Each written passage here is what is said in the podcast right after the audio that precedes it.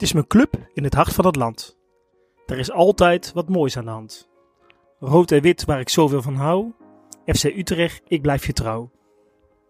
FC Utrecht, de club uit de Domstad, die werd opgericht in 1970.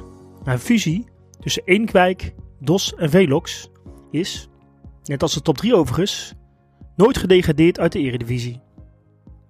De club kende mooie successen als Europese overwinningen thuis tegen Zenit en Celtic. Ook waren er knappe gelijkspelen tegen Napoli en speelde FC Utrecht op Anfield Road 0-0 tegen Liverpool. Ook won FC driemaal de beker. In 1985, 2003 en 2004. Utrecht kan met recht een cupfighter worden genoemd. Maar net als elke club kent FC Utrecht ook dieptepunten. Het grootste dieptepunt is het overlijden van clubicoon David Di Tommaso in 2005. De supporters van FC Utrecht staan nog altijd stil bij het overlijden van deze verdediger. Een voorbeeld is dat de beste speler van het seizoen de David Di Tommaso trofee ontvangt vanuit de sportsvereniging. Wij van Staantribune zijn gericht op voetbalcultuur die hier bij verschillende clubs zijn. Dat is dan ook de reden dat wij in deze podcastreeks van Staantribune teruggaan naar de basis. Wat houdt de clubcultuur in bij verschillende clubs in Nederland? Wat maakt voor supporters hun club de mooiste van deze aardbol? Wat zijn de mooiste verhalen rondom een club? Welke speler zal voor altijd een clubicoon zijn of was juist de grootste miskoop? Niemand kan dat beter vertellen dan de supporters. Zij die het hart vormen van de club. Na vorige keren Sparta en NEC te hebben besproken, gaan we voor deel 3 naar de Domstad. In ons midden hebben wij Danny van der Linden. Hij is bestuurslid van de sportsvereniging FC Utrecht. Als mij iemand dat FC Utrecht gevoel uit kan leggen, is het deze supporter wel.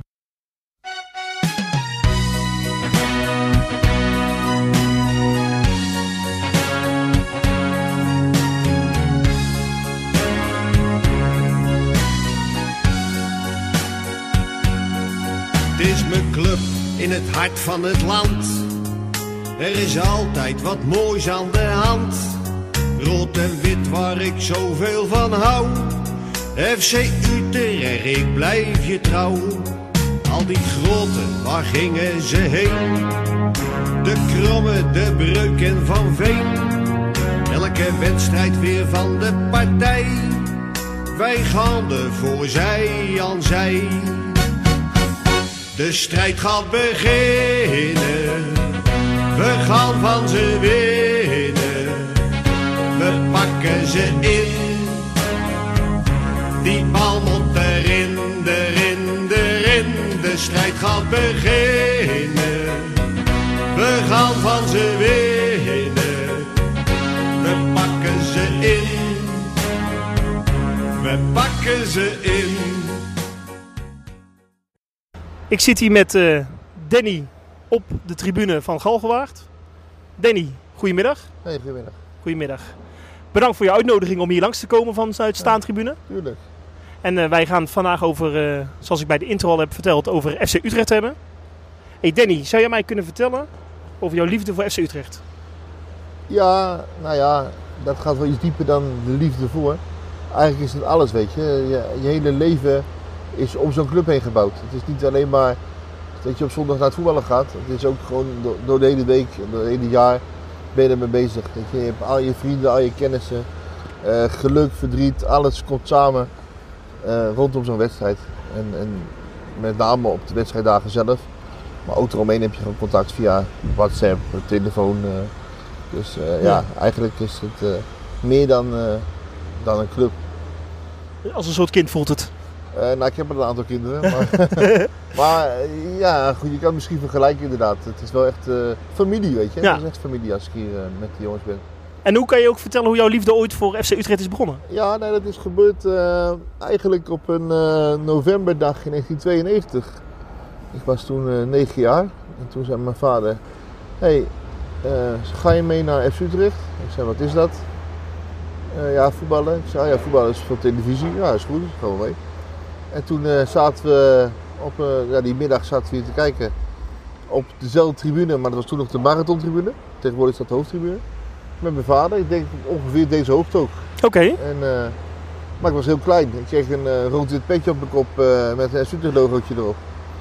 En ja, toen gingen we kijken, Utrecht Go Eagles.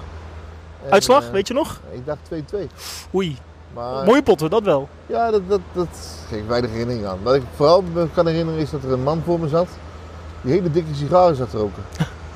ja, en uh, ja, die, uh, daar, daar heb ik eigenlijk de meeste herinnering aan. Dat die, uh, die sigarenlucht die de hele tijd ja, ja, ja. in mijn gezicht kwam. En op de Bunningside had je toen allemaal jongens die waren vuurwerk aan het afsteken. Van die 10.000 klappers of zo. Ja, dat maakt ook indruk, want ik was een jochie van 9, hè, dus dan... Ja, ik qua voetbal ja, moet je me weinig vragen. Ja, ja. Behalve dan Pieter Bijl. Dat was een speler die meedeed.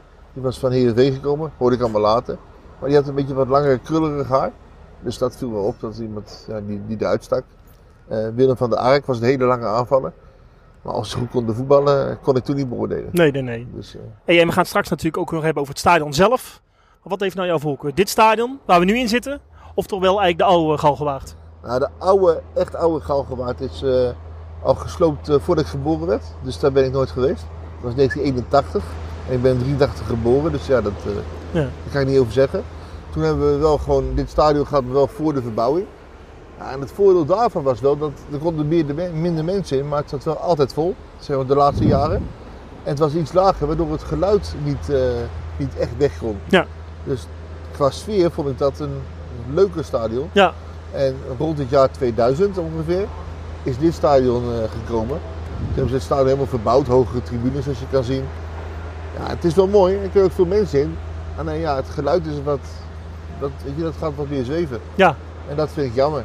Nee, maar kan ik ook wel voorstellen. Zeker in de, in de wintermaanden zal het hier ook wel koud zijn op de tribune, denk ik. Het waait nogal, ja. ja.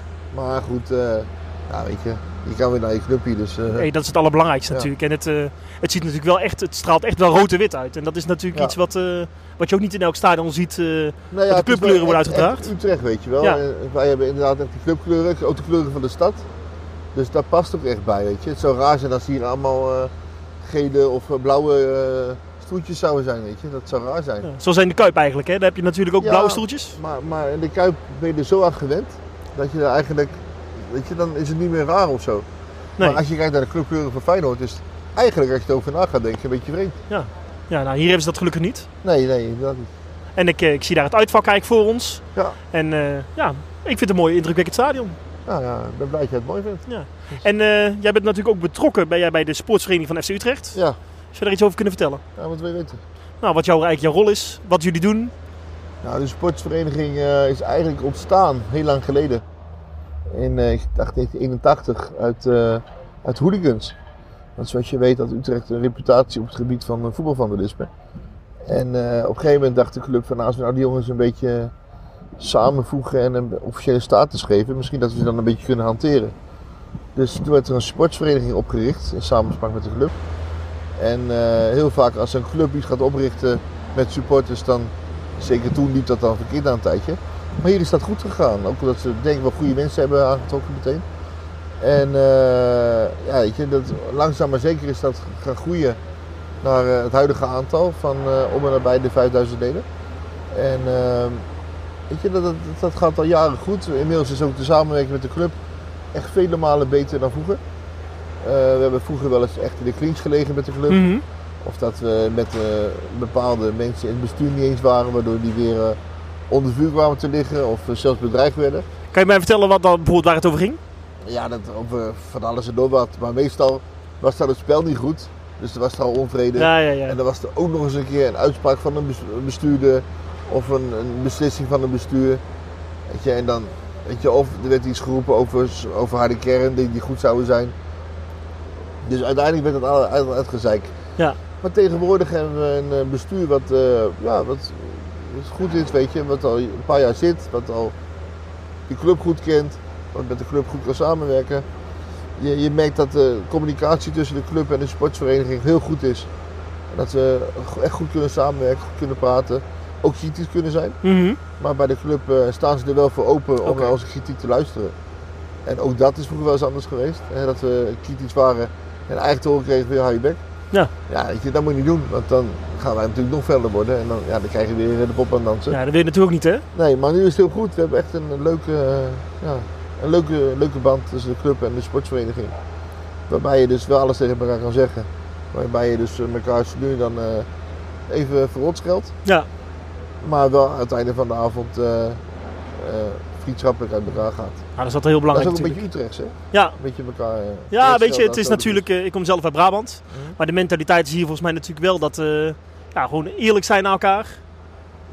Ja, je moet wel gewoon ja, het hart op de tong hebben en zeggen wat je, wat je vindt. En ehm dan heb je ook een aantal mensen die verantwoordelijk zijn voor de supporters. En die zijn wel, weet je, ook wel wat gewend, zeg maar. Ze komen zelf ook uit het supporters gebeuren. En er zijn ook over het algemeen jongens die het hart op de tong hebben. En eh, dat, dat wil ook wel eens een beetje donderen, weet je. Dat is een beetje emotioneel.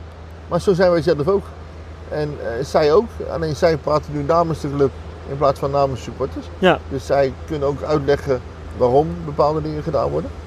En begrijpen ondertussen heel goed waar onze emoties zitten. Ja. Ja, en daardoor kunnen we heel goed met elkaar eh, praten en communiceren. ja. Waarbij het ook wel eens eh, moord en doodslag is Maar ook alleen maar goed denk ik toch? Dan houdt elkaar scherp. En, uiteindelijk eh, wel, ja. en ik denk uiteindelijk doe je het ook voor, het, eh, voor hetzelfde doel. ja. We hebben allemaal één doel en dat is de club beter maken. Ja. En de manier waarop, daar discussiëren we. Ja, dat, en dat mag ook hè. ja, dat moet zelfs. en hebben jullie ook vaak overleg met de club?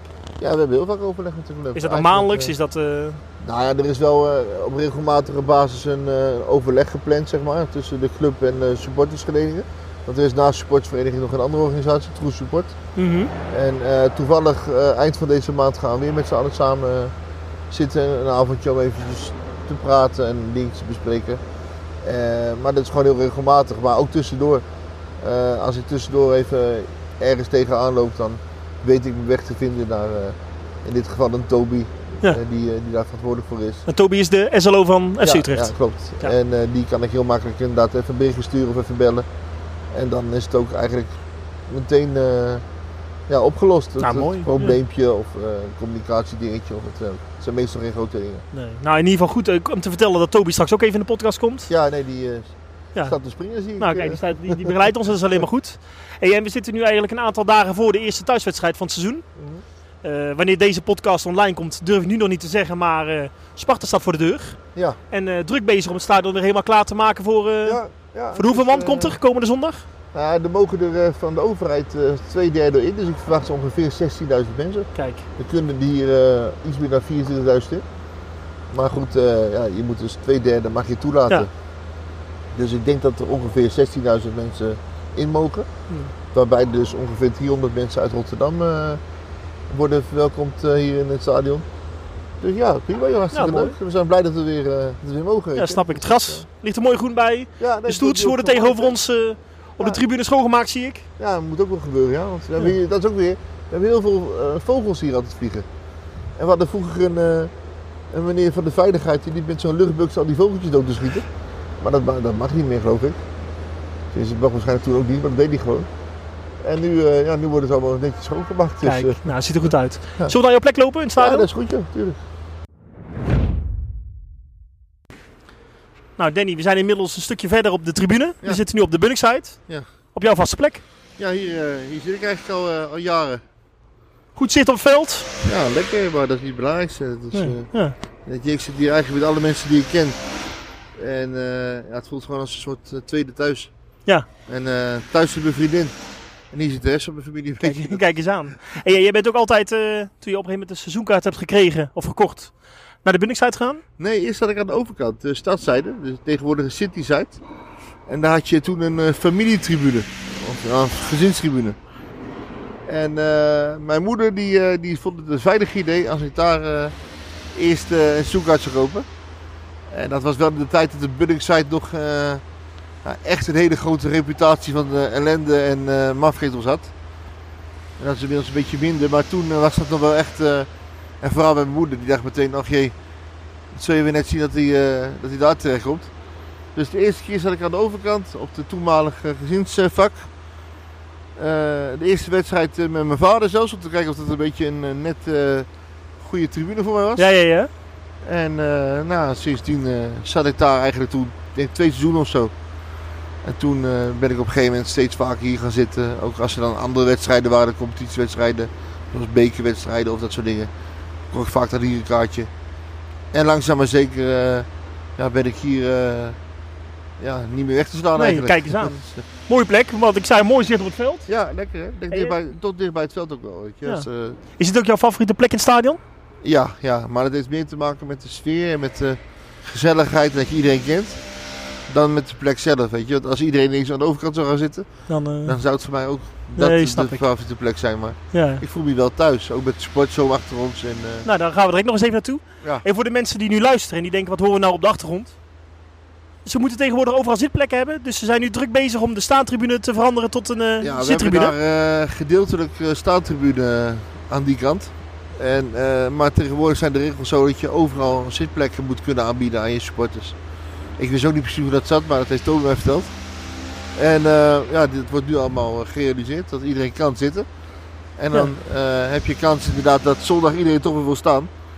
En dat er een aantal stoeltjes minder zijn Ja. maandagochtend. Mogen, mogen ze maandag weer aan de slag hier? Ja, waarschijnlijk wel. Ja. Ja. Dus het is hier nooit onrustig. Nee, nou dat is... daar staat Utrecht voor me ook wel een beetje bekend om. En ja, dat, het eh, is hier altijd wat je. Je hebt altijd eh Ja. hier alles, altijd aan de hand, hè? ja. En ja, nu we het over de, toch de clubcultuur hebben. Wat vind jij eigenlijk van de clubcultuur van Utrecht? Zou je daar iets over kunnen vertellen? Ja, zeker. Nou, wat mij heel erg aanspreekt is juist het, dat iedereen elkaar kent, het, het familiaire. Ik- iedereen kent elkaar wel. Je, je kent ook wel de mensen van de andere tribunes, weet je een beetje van hé. weet je, en dat is wel gewoon. eh, Je, je hebt, zeg maar, de, de stad is zeg maar niet alleen maar de club, weet je. Je hebt ook echt eromheen Nieuwegein, IJsselstein, Houten, Maarsen. Al die dorpjes eromheen. Bunnik? Bunnik uiteraard. Weet je, dat zijn allemaal dorpjes waar eh, ook eh, supporters vandaan komen. Eh, en ook, ook van verder weg hoor. Maar, je, en dat komt eigenlijk allemaal bij elkaar. hier in het stadion. Ja. En dat vind ik heel mooi. En wat ik heel mooi vind is dat de club ook echt maatschappelijk betrokken is. En dat zie je aan meerdere dingen. Weet je. De, de samenwerking met het kinderziekenhuis, het Wilhelmina ziekenhuis in Utrecht.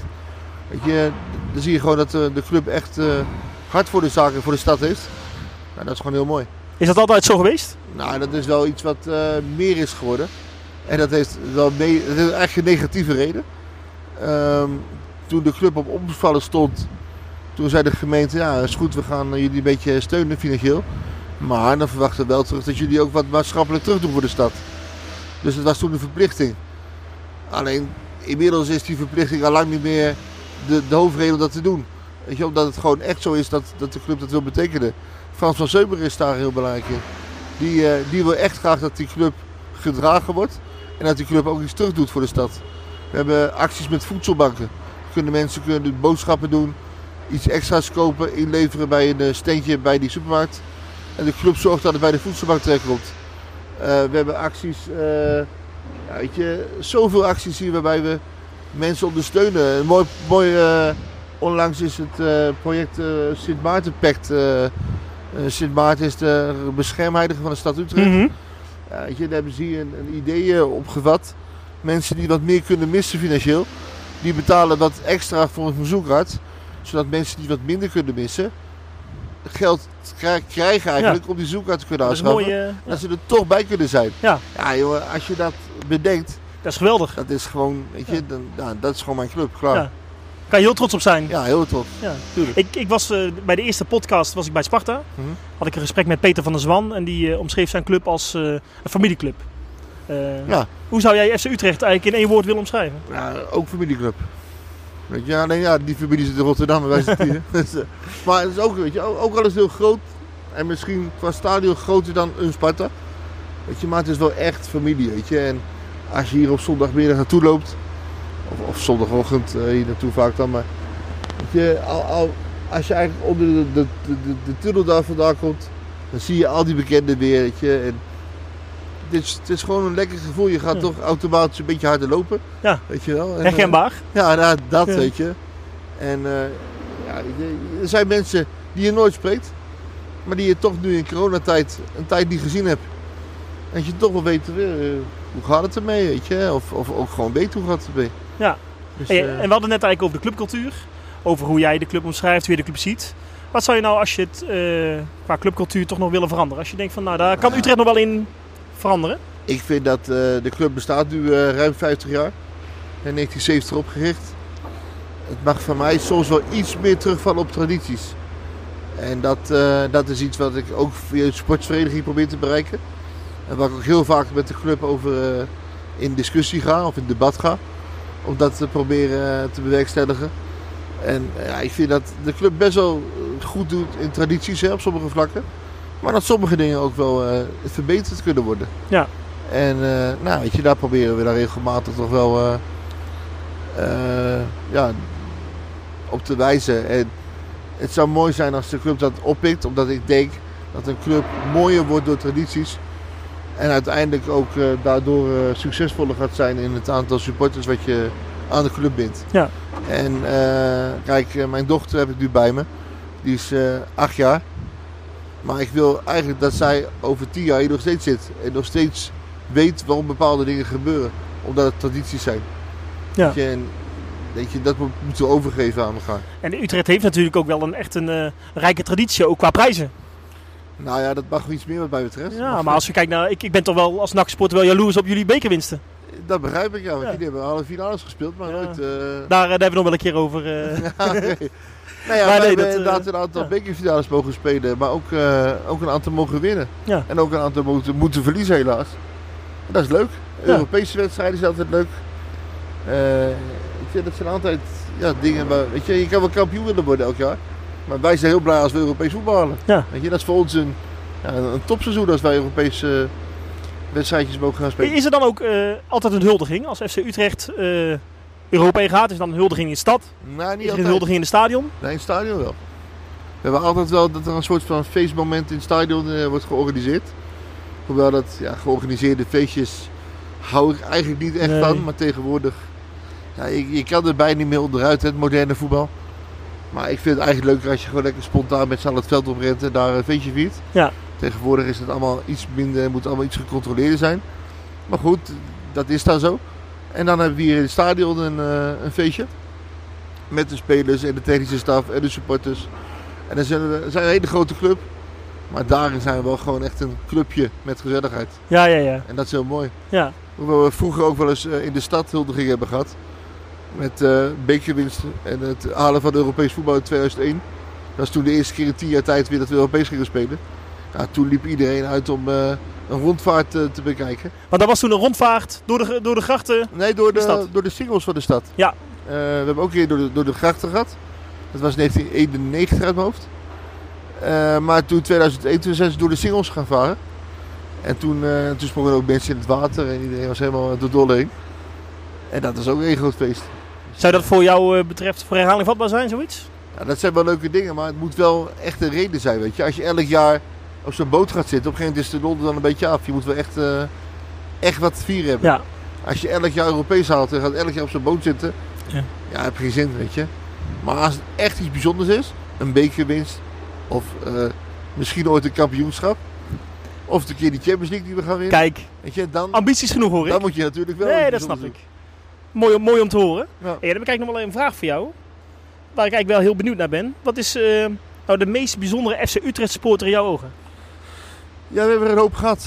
Eh, we hebben eh, supporters gehad eh, meer richting het harde kern gebeuren. Dan heb ik het over een Bette Zeilmaker, wat, die vrij bekend was hier. eh, is overleden helaas.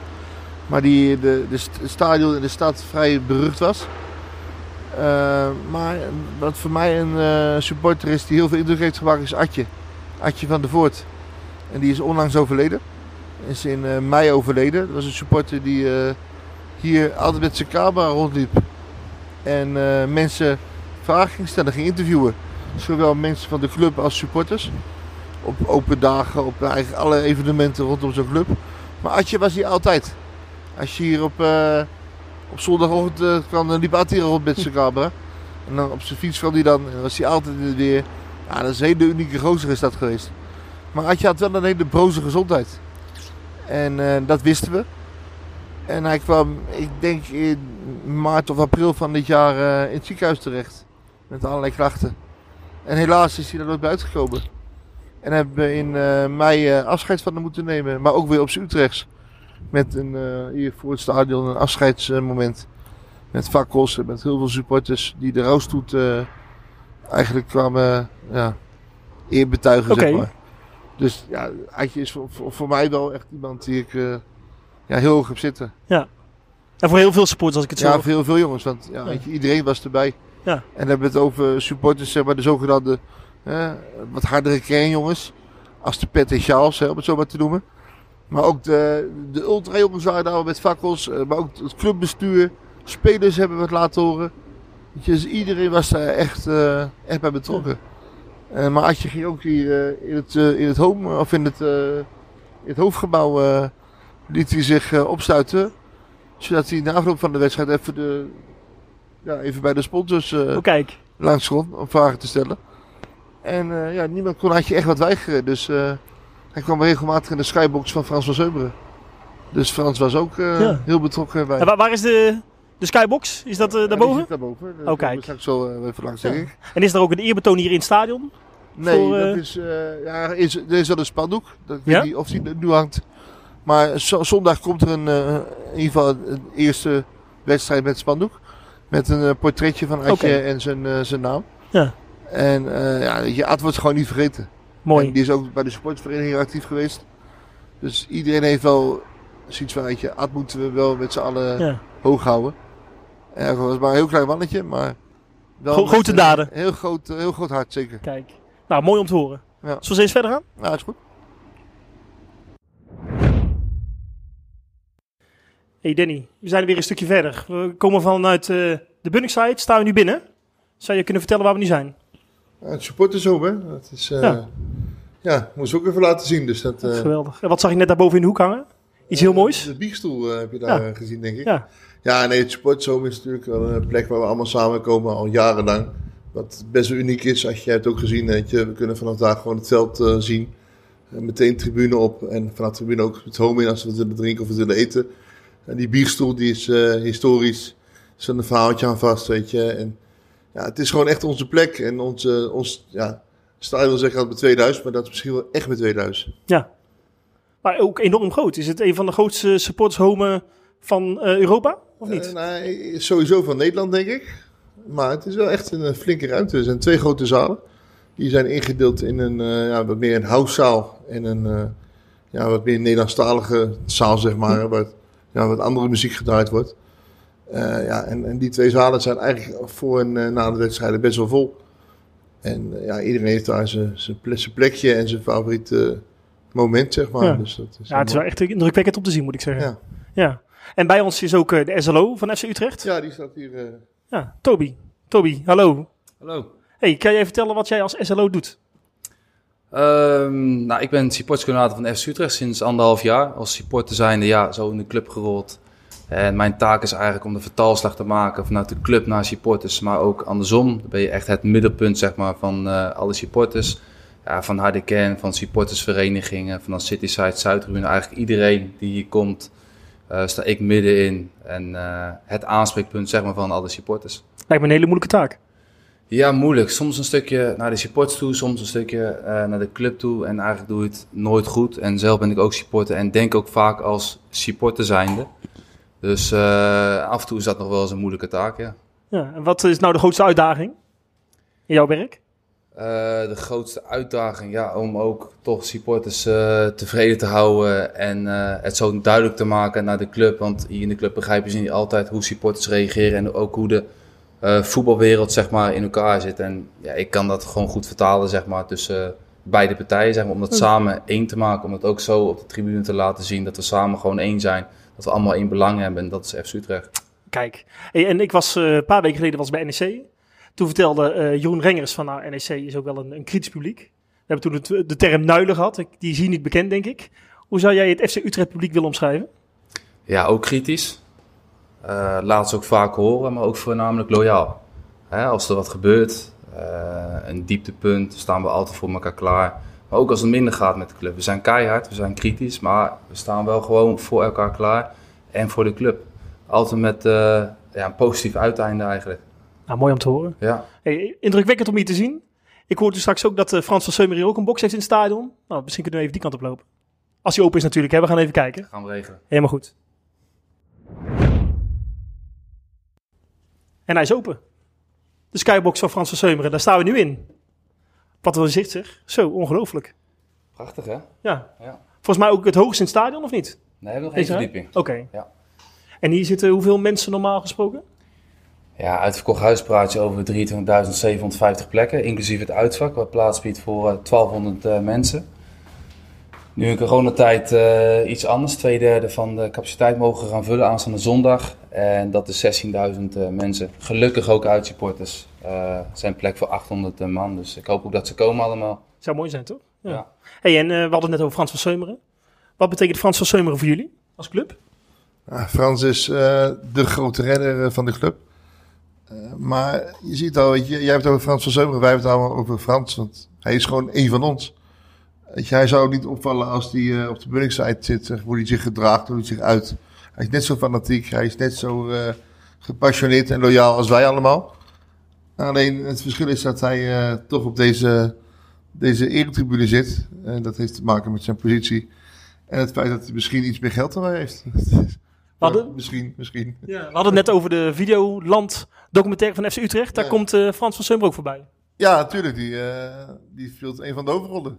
En kan je daar iets over zeggen? Ik heb namelijk nog niet gezien. Nee, die moet je echt gaan bekijken. Het is echt een hele gave documentaire geworden. Ik, ik had eerst zoiets van, nou, weet je, wat zal dat worden? Want ja, je bent altijd een beetje nieuwsgierig en toch een beetje kritisch. Maar het is eh, echt heel gaaf geworden. Ja, zesdelige documentaire over wat hier allemaal ruilt en zeilt. eh, met name rondom het elftal. En eh, daar zie je eigenlijk het hele seizoen, vorig seizoen voorbij komen. Wat, waar we heel veel van verwacht hadden door het ju- jubileum, hè, 50 jaar bestaan. Alleen ja, door corona viel dat een beetje in het water. En ik denk dat de documentaire dat eh, ook mooi in beeld brengt. En eh, ook eh, de teleurstellende start van het seizoen onder Van der Brom. Dat dat eh, goed naar voren komt. Maar ook wat daarna gebeurt. Mede doordat er op een gegeven moment wat gebeurde rondom het ontvangen van de bus bij Vitesse uit. Dat op een gegeven moment ging het lopen op een of andere manier. Dan zie je dat, dat deze club toch wel heel erg samen kan zijn. En ook weer trots kan zijn op elkaar. En dat komt heel erg sterk naar voren in die documentaire. Herkenbaar voor jou, Toby? Ja, en dat is waar we het net ook over hadden. Dat wij als supporters gewoon keihard en kritisch zijn. Dat laten we dan zien op zo'n avond. eh, toen we verloren van Vitesse met 1-0 met echt heel slecht voetbal. Maar toen de bus opgewacht is. En hoe het op went of keert, toen is wel de sportieve opmars ingezet. En dat eindigt met een finale tegen Feyenoord in de play-offs. Waar we ook weer stonden om de jongens uit te zwaaien. Maar ook om te ontvangen na een nederlaag. Dus het komt heel goed terug dat we zwaar kritisch zijn. Dat we er ook weer zijn, gewoon voor de club in positieve zin. Ja. Nou, heel belangrijk en heel mooi om te horen. Hey, we gaan van het ene clubicoon, Frans van Seumer, naar een ander soort clubicoon. Maar dat is wel natuurlijk een triest verhaal. Want als ik aan FC Utrecht denk, denk ik ook wel een beetje automatisch aan eh, David Di Tommaso. Ja, dat is eh, zeker iemand die niet vergeten geworden. Zou je daar iets over kunnen vertellen? Ja, nee, eh, ik denk bekend verhaal. Eh, een verdediger die hier eh, kwam, eigenlijk in zijn eerste seizoen heel veel indruk maakte in 2004, 2005. Meteen eh, eh, speler van het jaar werd, gekozen door de supporters. En eh, ja, gewoon lekker begon aan het volgende seizoen.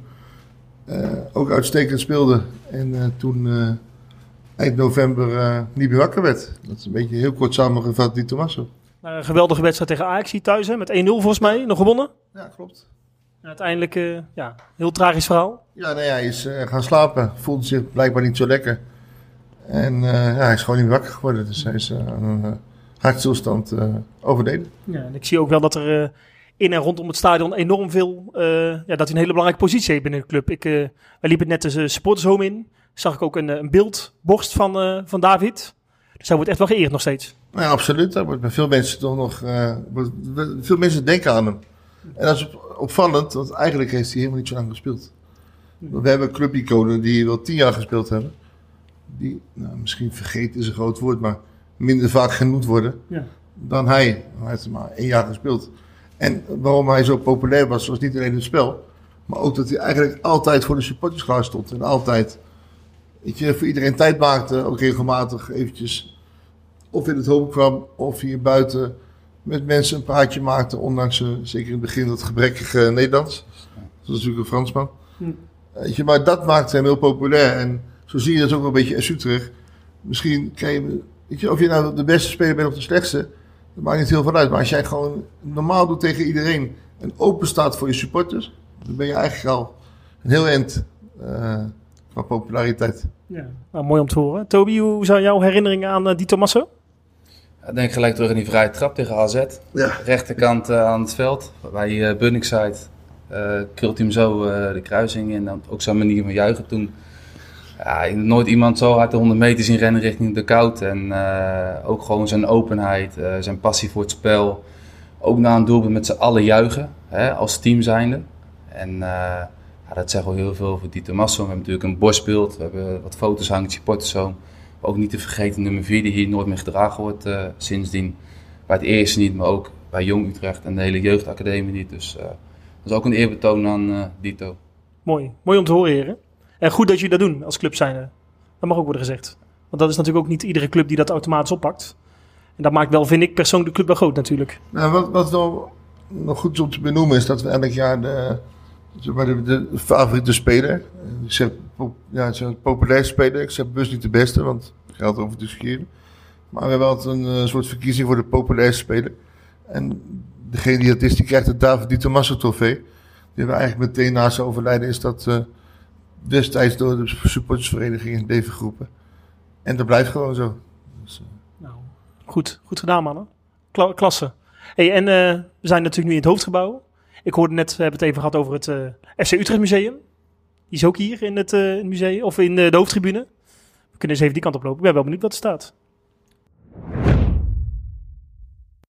Nou, Toby, wij zijn nu bij het, uh, het uitvak van Tralgewaard. Uh, jij hebt natuurlijk ook veel te maken met uitsporters. Hoe ga je daar als FC Utrecht mee om? Uh, we ontvangen ze altijd open en hartelijk, welke club dat ook is. Wij zetten ook altijd een, een, zelf een supporter, is dat een dame, die vindt het heel leuk om te doen. Om de supporters te ontvangen met koffie, thee en nog wat lekkers puur om het gevoel te geven dat ze gewoon hartstikke welkom zijn. Want als je zelf ook naar een uitvak toe gaat, is het gewoon ook heel goed om uh, goed te ontvangen worden, zeg maar. En dat beïnvloedt zeker wel uh, de sfeer in het uitvak, denk ik. Hebben jullie doen we dat op, uh, op die manier. Ja. En dan wordt dus getrakteerd op koffie, thee? Koffie, thee en dan nog wat lekkers. Dan kijken we meestal wat komt daar uit de buurt en dan proberen dat voor hun te regelen. Ja. Oh, kan, je ze, kan je ze voorbeeld noemen? ben ik wel benieuwd naar. Een praatje maken bijvoorbeeld. Utrechtse spritsen bijvoorbeeld regelen we wel eens. Ik ben er ook wel eens aanwezig met het uitvak, gewoon puur om even een praatje te maken. Goede reis gehad en uh, is er iets wat ik nog voor jullie kan doen. En gewoon puur om even te laten zien. En dat we gewoon blij zijn dat hun er ook weer bij zijn. En hoe gaan jullie eigenlijk om met het stukje normalisatie? Kijken we altijd naar, ook qua vervoersregeling. We proberen altijd gewoon zoveel goed mogelijk te regelen. Door middel van een autocombi omwisselen bij het uitvak, ja, tot aan vrij vervoer als dat kan. Daar heb je natuurlijk wel meerdere partijen aan tafel zitten met verschillende belangen. Maar dat proberen we altijd zo goed mogelijk uh, voor hun te regelen. Ja. Natuurlijk ook op basis van wederkerigheid. Als wij die kant op gaan, dan uh, willen we ook zo goed mogelijk behandeld worden. Snap ik. Weet, ja, weet je, ik, uh, het is natuurlijk nu een beetje een trend in de uitvakken om het, de voor het plexiglas eigenlijk weg te halen. Ja. in Venlo hebben ze dat nu gedaan bij VVV. Ja, goede ontwikkeling. Ja, zijn je daar ook mee bezig om het, het uitvak eigenlijk nog ja, supportvriendelijk te maken? Ja, altijd. Kijk, hoe, hoe, minder netten, hoe minder hekken, hoe beter eigenlijk. En ik denk als je ze niet hebt hangen, ja, dan kunnen ze er ook niks mee. Dus ik ben een groot voorstander om dat uh, gewoon weg te laten. Uh, ze zijn er nu niet en zijn ook weggehaald. Dus laten we dan gewoon hopen dat het ja. zo blijft. Ik ben in ieder geval voorstander van. Ik zal er alles aan doen om dat ook zo te houden. Omdat het zicht gewoon goed moet zijn uh, voor zowel de thuis als de uitsupporten. Dus daar moet geen verschil in zijn. Nee. nee. Hey, en is het... Er is natuurlijk één tegenstander hier. Ik weet niet of dat ik je meer het stadion mag noemen, maar waar eigenlijk geen uh, uitsporters komen van Ajax. Um, lijkt me ook wel eigenlijk een pijnlijke constatering dat Ajax Utrecht en Utrecht Ajax eigenlijk geen uitpubliek is. Ja, dat is de laatste jaren uh, gaat het wel goed. Er zijn wel gewoon uh, uitsporters. is natuurlijk een periode geweest dat er geen uitsupporters waren. Ja, voor mij is het ja, geen uitsupporters dan ook geen voetbal. Want er horen gewoon thuis een uitsupporters bij. Er horen rivaliteiten bij natuurlijk tot een bepaalde grens. Dus dan praat ik ja. echt over gezonde rivaliteit. Dus uh, ja, nogmaals, ze zijn gewoon weer van hartstikke, hartstikke welkom. Dus, ja. Goede ontwikkeling, denk Goeie ik. Goede ontwikkeling, ja. Nou, super. Mooi om te horen. Nou, wij zijn inmiddels op uh, etage 5 beland, als ik het goed heb. Ja, klopt. Ja, de vijfde Ja, en eigenlijk op heel de gang zie je een soort uh, FC Utrecht museum. Ja, nee, klopt. ze hebben hier een, ja, de keuze gemaakt om heel veel van de clubhistorie te laten zien. Ik denk een jaar of 10, 15 geleden is dat begonnen. En ze hebben hier een aantal vrijwilligers die dat doen. En die er heel druk mee zijn. En ik vind dat heel erg goed om de club ja, weet je, ook om te kunnen laten zien aan jongere supporters of, aan gasten zoals jij. Ja, Van, weet je, dit is de club, dit is dit, dat is dat. Dat zijn belangrijke momenten. Dus hey, het enige wat ik... Ik zie heel veel mooie shirts uit wedstrijden. Ik zie alleen geen eh, KVB-bekers. nee, dat klopt. We hebben momenteel is een expositie in het uh, Utrechtse archief. Dat is een museum hier in de stad. En die hebben een expositie over S Utrecht, omdat de club nu 51 jaar bestaat. Is er een expositie over S Utrecht eh, en de, de, de, clubcultuur en wat de club allemaal doet aan maatschappelijke doelen. En daar zijn ook de, een, een deel van, de, ja, van het museum is daar naartoe eh, gebracht. Om te kunnen laten zien aan mensen die daar eh, Ja. nou, interesse in hebben. Ja. Hey, en ik, ik had het bij de intro natuurlijk al erover. Over de Europese uitwedstrijden. Toch ook wel een aantal Ja, bijzondere wedstrijden meegemaakt. Hè? Celtic is hier ook bijvoorbeeld met Ja, 4-0 verslagen. Celtic eh, was, was er eentje, maar daar heb iedereen het over. Maar Celtic, wat ik persoonlijk leuk vond, ik zat toen op de perstribune. eh, om vanuit de supportersvereniging een soort verslagje te maken. En ehm, die hele perstribune zat vol met journalisten uit heel Nederland, maar ook uit Schotland. Maar dat waren natuurlijk geen eh Utrecht supporters, of misschien überhaupt niet echte supporters. En eh, nou, weet je, we hadden daar verloren, dus we hadden, moesten wel echt wat, wat, wat bereiken hier om door te gaan. En ik kan me herinneren dat eh we stonden 2-0 voor, toen werd het 3-0. Maar bij die 3-0 toen sprong ik op. Ik had mezelf niet meer helemaal onder controle. En ik, yes, helemaal schreeuw, weet je. En toen kwam ik enigszins tot bedaren. Toen zag ik om me heen echt allemaal verbaasde blikken van journalisten. Van wat de fuck gebeurt hier nou weer? Die hadden blijkbaar nooit meegemaakt dat een supporter namens een sportsvereniging op een perstribune zat en Zo eh, ja, uit zijn plaat ging. Dus dat is mijn persoonlijke herinnering aan die wedstrijd. Ja. Hey, en eh, ook mooie uitwedstrijden meegemaakt. Hè? Ik, eh, Ja, Napoli, Anfield Road natuurlijk. 0-0. Ja, ja, ja, absoluut. Maar daarvoor nog, en dat vind ik zelf wel een mooi verhaal. Ik was eigenlijk nog te jong om dat zelf mee te maken. Maar begin jaren 80, toen was HSV Hamburg een hele grote club. En Utrecht moest Europees spelen tegen HSV. Maar weet je, een paar Utrechtse jochies zonder heel veel Europese ervaring. Tegen dat hele grote HSV, waar hele grote spelers speelden, liepen voetballen. Dus ja, weet je, eigenlijk kansloos. En dat bleek ook wel, want eh HSV liet ons alle hoeken van het veld zien. Maar het stond tijd 0-0. En eh, nou, toen tegen het einde toen, eh, kwam er een diepe bal. En die werd, zeg maar, van Breukelen, die speelde door. Die werd doorgekomen door Leo van Veen. En daardoor kwam Jan Wouters oog in oog staan met keeper. Je zeggen, ja, hij gaat omspelen of hij gaat schieten. Wat doet hij? Spannend, spannend. hij zag naast hem zag hij Willy Cabot eh, op, eh, opduiken. Dus hij legt die bal rustig breed. En Cabot die schiet er erin. 1-0 gewonnen. Dus ja, één groot feest. En dat was zeg maar het wonder van Hamburg. Dat, Ja. is, eh, ja, dat vind ik persoonlijk een, een heel mooi verhaal. Ja. Als je met eigenlijk allemaal Utrechtse jochies ook. Want het waren toen echt vooral maar echte Utrechtse jongens. Die voor S Utrecht speelden. En dan tegen dat hele grote Hamburg. Wat toen echt ja, vergelijkbaar is met, met nu Real Madrid of, of Paris Saint-Germain of weet ik veel wat. Ja, als je daar lekker van kan winnen. Weet je, ja, thuis hebben we het even niet over. Nee, Maar- maar want hoeveel is thuis geworden? Ja, ik weet het namelijk Ja, niet. 3-6. Oké. Eh, maar dat was ook een wedstrijd waarin heel veel misging. Waarbij dat wedstrijd werd in Arnhem gespeeld. Want hier hadden toen eh, ja, wat probleempjes met het stadion. Die was namelijk afgebroken door de supporters. En eh, we hadden een noodstadion en moesten in Arnhem spelen. Alleen eh, ja, in Arnhem werd het hele stadion eh, verbouwd. Eh, kort en klein geslagen. Trainer van Hamburg was Ernst Happel. Die werd met bier eh, overladen terwijl hij op de bank zat. En in zijn nek gespuugd. En hij echt een grote uh, klerenbende. En toen, toen bleek later ook dat daar wat zwart geld eh, ja, dingetjes rondspeelden. Waardoor uiteindelijk de zwart geldaffaire is gaan rollen. En Utrecht de eerste keer op de rand van de afgrond, eh, afgrond kwam te staan. Dus het, die uitwedstrijd die, eh, in Hamburg zou ik ja. zeggen, die was legendarisch. Maar ja. die De- de wedstrijd, thuiswedstrijd eh, moeten we dat maar de niet over hebben. thuiswedstrijd tegen in Arnhem, dat... Nee. nou Die, ja, die vergeten we even. Laat het positief houden. Ja, ja, ja. Hey, maar ben je ook bij veel uitwedstrijden geweest? Mhm. Ik ben bijna op uitwedstrijden geweest, ja. Wat was jouw favoriet? Europees of... eh? Heel Europees? Ja, weet je, het gaat vaak om de verhalen eromheen. Weet je, je kan wel zeggen, die wedstrijd is geweldig, maar dat weet iedereen. Want iedereen die een beetje van voetbal houdt, die heeft die wedstrijd wel eens gezien of gevolgd of kent die verhalen. Maar het gaat meer om wat er omheen gebeurt, weet je, of eh, wedstrijden. Dat je dat, dat dingen meemaakt in de kroeg of op reis naar die wedstrijden toe. Weet je, dus ja, ik vind het moeilijk, want ik heb zoveel dingen meegemaakt en gezien. We zijn eh, naar eh, Frankrijk geweest, naar Auxerre. We zijn naar Zweden geweest, wat ik persoonlijk heel gaaf vond. Alleen dat Zweden, dat is nog een groot land, joh. Dat is echt... show. We gingen toen met de bus. Kwamen we daar in Zweden aan. Ik nou, lekker, we zijn er bijna. Maar toen moesten we nog helemaal naar Stockholm. Nou, daar hebben we geloof ik ook nog acht uur over gereden.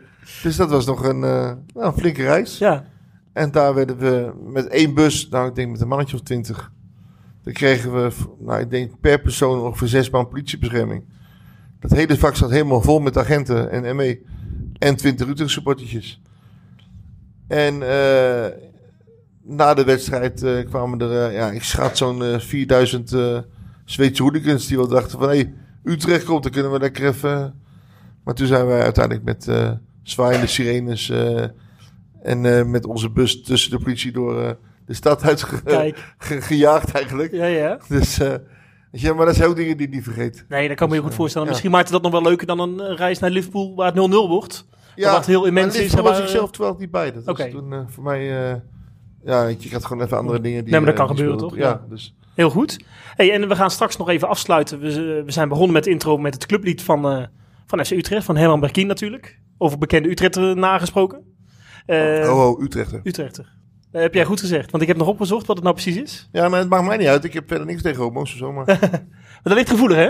nee, nee, een, een Utrechter is een inwoner van Utrecht. Dus dat zeg je dan goed. Een Utrechtenaar, dat is vanuit de historie... is dat iemand met een homoseksuele voorkeur. En dat maakt mij niet uit. Dat moet iedereen lekker zelf weten. Maar het klopt gewoon niet wat je zegt. Oké.